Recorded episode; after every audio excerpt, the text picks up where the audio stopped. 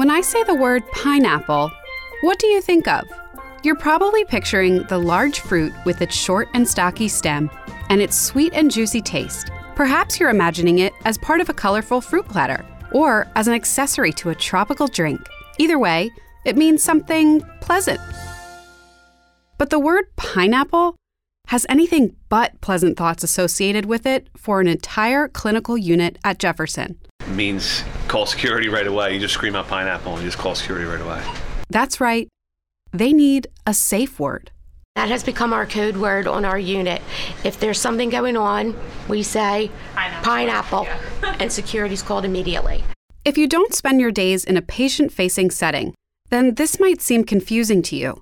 But the truth is, being a healthcare worker is a particularly dangerous profession. Jefferson and the Strongline staff safety system have set out to change that. This is the Health Nexus podcast. Each episode, you'll hear stories about the people, the culture, the happenings of this growing organization. Our stories, told our way. I'm Gianna Demedio, and today we highlight an innovative technology recently co developed and introduced at Jefferson Health to serve as an additional tool to keep staff safe. If you're still hung up on the fact that healthcare is a dangerous field, here's one nurse's story. I think every unit I've worked on has had at least some threat of violence from patients. There have been a couple times where patients have maybe taken a swing at me or my coworkers, but this was the first time that we actually got hit with any swings. It was a weekend night in the spring of 2019. There were three people working on Sarah Wicker's unit at Thomas Jefferson University Hospital that night. Things were quiet. One staff member left for a scheduled break. Then, out of the blue, a patient woke up and became suddenly agitated. So at first we tried to de-escalate them um, just by bringing them back to the nurses station, um, just have them sit with us for a little while. But they became so angry that they um, exited the nurses station, started um, damaging property. Sarah and her colleague were forced to split up. The tech ran after the patient, through the doorway and down the hall. Sarah went to the phone at the nurses station to call security. So I came directly to this phone over here at the front of the nurses station with the cameras on my left. And the whole time I'm on the phone, I can see the whole altercation with my coworker happening. It felt like it was taking forever. It was maybe 20 seconds that I was on the phone, but it felt like minutes going by that I wasn't able to help my coworker. As soon as I hang up the phone, ran this way towards um, the door. And then right in this hallway was where it all happened, right by the patient rooms. I really was just trying to get him off of my coworker. She was um, in a headlock. He ended up um, pulling some of my hair out. We ended up just having some bruises and scratches, but it was probably another minute or so that we were just wrestling with this patient. Security reached Sarah's floor and were able to de escalate the patient before things could get any worse than they already were.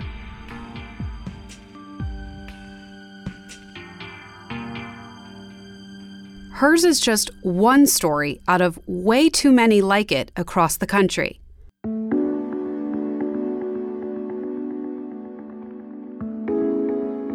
Healthcare workers are four times more likely to be victimized at work than workers in private industries.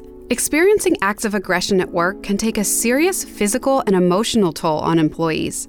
Entire departments can suffer a drop in morale and productivity, which can then affect the staff's ability to form effective relationships with patients and their families. Those relationships are vital as they help improve outcomes for patients. There can also be an economic impact on healthcare organizations as a whole, with the possibility of medical bills or legal fees and increased turnover with staff. According to the American Hospital Association, the estimated annual costs of in facility violence is more than $428 million. So the Hospital Association has two pieces of legislation essentially that we're working on to try to improve workplace safety. Warren Kampf is the Senior Vice President of Advocacy and External Affairs of the Hospital and Health System Association of Pennsylvania, called HAP. The organization held events across the state in the past year where the staff of member hospitals were invited to speak about workplace violence in front of their legislators. Warren said the event he attended in eastern Pennsylvania was packed. Stories of attempted strangulation, harassing, stalking. Oh my gosh, is it powerful? And it's very clear evidence of how pervasive and important this problem is for people working in hospitals and for healthcare workers generally. The legislation he mentioned is currently moving through Pennsylvania's General Assembly. One bill would raise the classification to a second degree felony for assault on a healthcare worker while on duty. The other would allow hospital workers to remove their last names from their ID badges, an issue many have cited for safety concerns. Statistics from the National Institute for Occupational Safety and Health underscore the severity of the problem.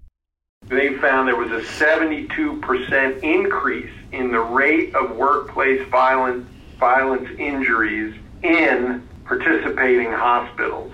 A 72% increase in just three years. A rise in behavioral health issues and substance abuse have contributed to aggressive treatment of nurses on inpatient units in recent years. Michelle Lewandowski works on a unit in Thomas Jefferson University Hospital where that is unfortunately the case. So, on my unit, we often have patients that are confused, um, they become combative, sometimes they're withdrawing from drugs um, or alcohol. Um, so, they're the types of situations that we find ourselves in where, in a split second, their behaviors can change and we need help. And what can the difference of only a few seconds or minutes mean? Oh, it can mean the world. It only takes a minute or so for a patient to go from being pleasant and calm to, you know, hitting you or strangling you. We've had situations where nurses, patients have had a grip on a nurse and, and won't let go. So those minutes are very, it's very important. Thanks in part to Michelle's advocacy, Dr. Stephen Klasko, Jefferson Health CEO and Thomas Jefferson University president, knew it was time to act. We believe that it's not just something we ought to do, it's something we need to do to make sure that everybody that comes to work at Thomas Jefferson University and any of our hospitals comes to work and feels safe. And they have to know that I, as their leader and their nursing leaders, really make that job number one. To me, our two top jobs are make sure our patients are safe and that our nurses and other employees are safe. Joe Byam had an idea to do just that. He's the Vice President of Public Safety and a member of Jefferson's Security Department for nine years. You may have seen him around Jefferson's Center City campus, looking cool, calm, and collected during emergency situations. He's seen it all throughout his years here, and even more during his 23 years as a police officer in Mount Holly, New Jersey. Violence in the workplace and healthcare is on the rise. How do we get a handle on that? By putting more officers, we can, but you know, it's you can't put a cop on every corner. We can't put a security officer on every floor. We just can't. He worked with his teams to analyze violent altercations in clinical settings they arrived at a pretty good sketch of the type of system that would serve as a helpful asset to already established security protocols. My response was to get an alarm that staff can wear, that it's not hardwired, so we avoid the cost of cabling a building, and something that would give us direct contact with whoever's wearing the badge at the dispatch center. It's almost like the uh, they would have almost a, a radio given to every employee, so to speak it's hard to get away from something that's happening in a room where you need help right away and things are starting to escalate. Put things on hold and say timeout, and then go back to the nurse's station to hit a button or make a call. Uh, it, it, wasn't very effective, unfortunately, and it certainly didn't help de escalate uh, a situation. Joe teamed up with a department called Jefferson Strategic Ventures. Jefferson is many things. It's clinical, with 14 hospitals and counting, and it's academic, with an undergraduate and graduate university.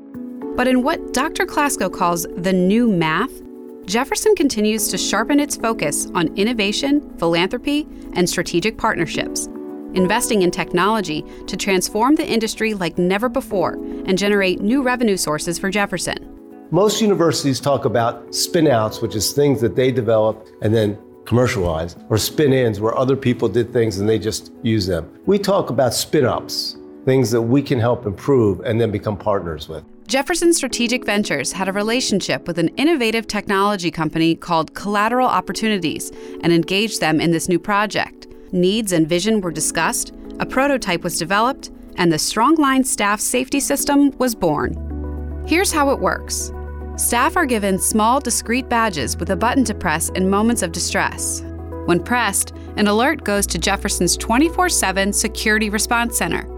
Real time information from Bluetooth technology allows the security team to see the location of the staff member in need of help, and security officers are dispatched. Text messages are simultaneously sent to nurse managers and supervisors, unit leadership, and staff members on the unit to notify them of the incident so that they can intervene. That simple step is proving to be extremely effective. We found that when another person comes into the room, the patient or the visitor, whoever's having the issue, right away they go to the, the new person in the room and start talking to them. That helps to de escalate the situation right away. And that's important, just to try to de escalate those situations before it gets violent or, or more disruptive or out of hand. If you think back to Sarah's story, she could have been that second person. Instead, she had to go in the opposite direction of the altercation to call security. By the time she reached the patient and her colleague, the violence had already begun. In the aftermath of her incident, Sarah's manager, Denise Shapiro, asked Joe for help on additional security measures. He shared the new project that was in the works and offered to let her staff test it out right away. We put it on that floor, and right away, we saw the immediate improvement in staff satisfaction. They loved it.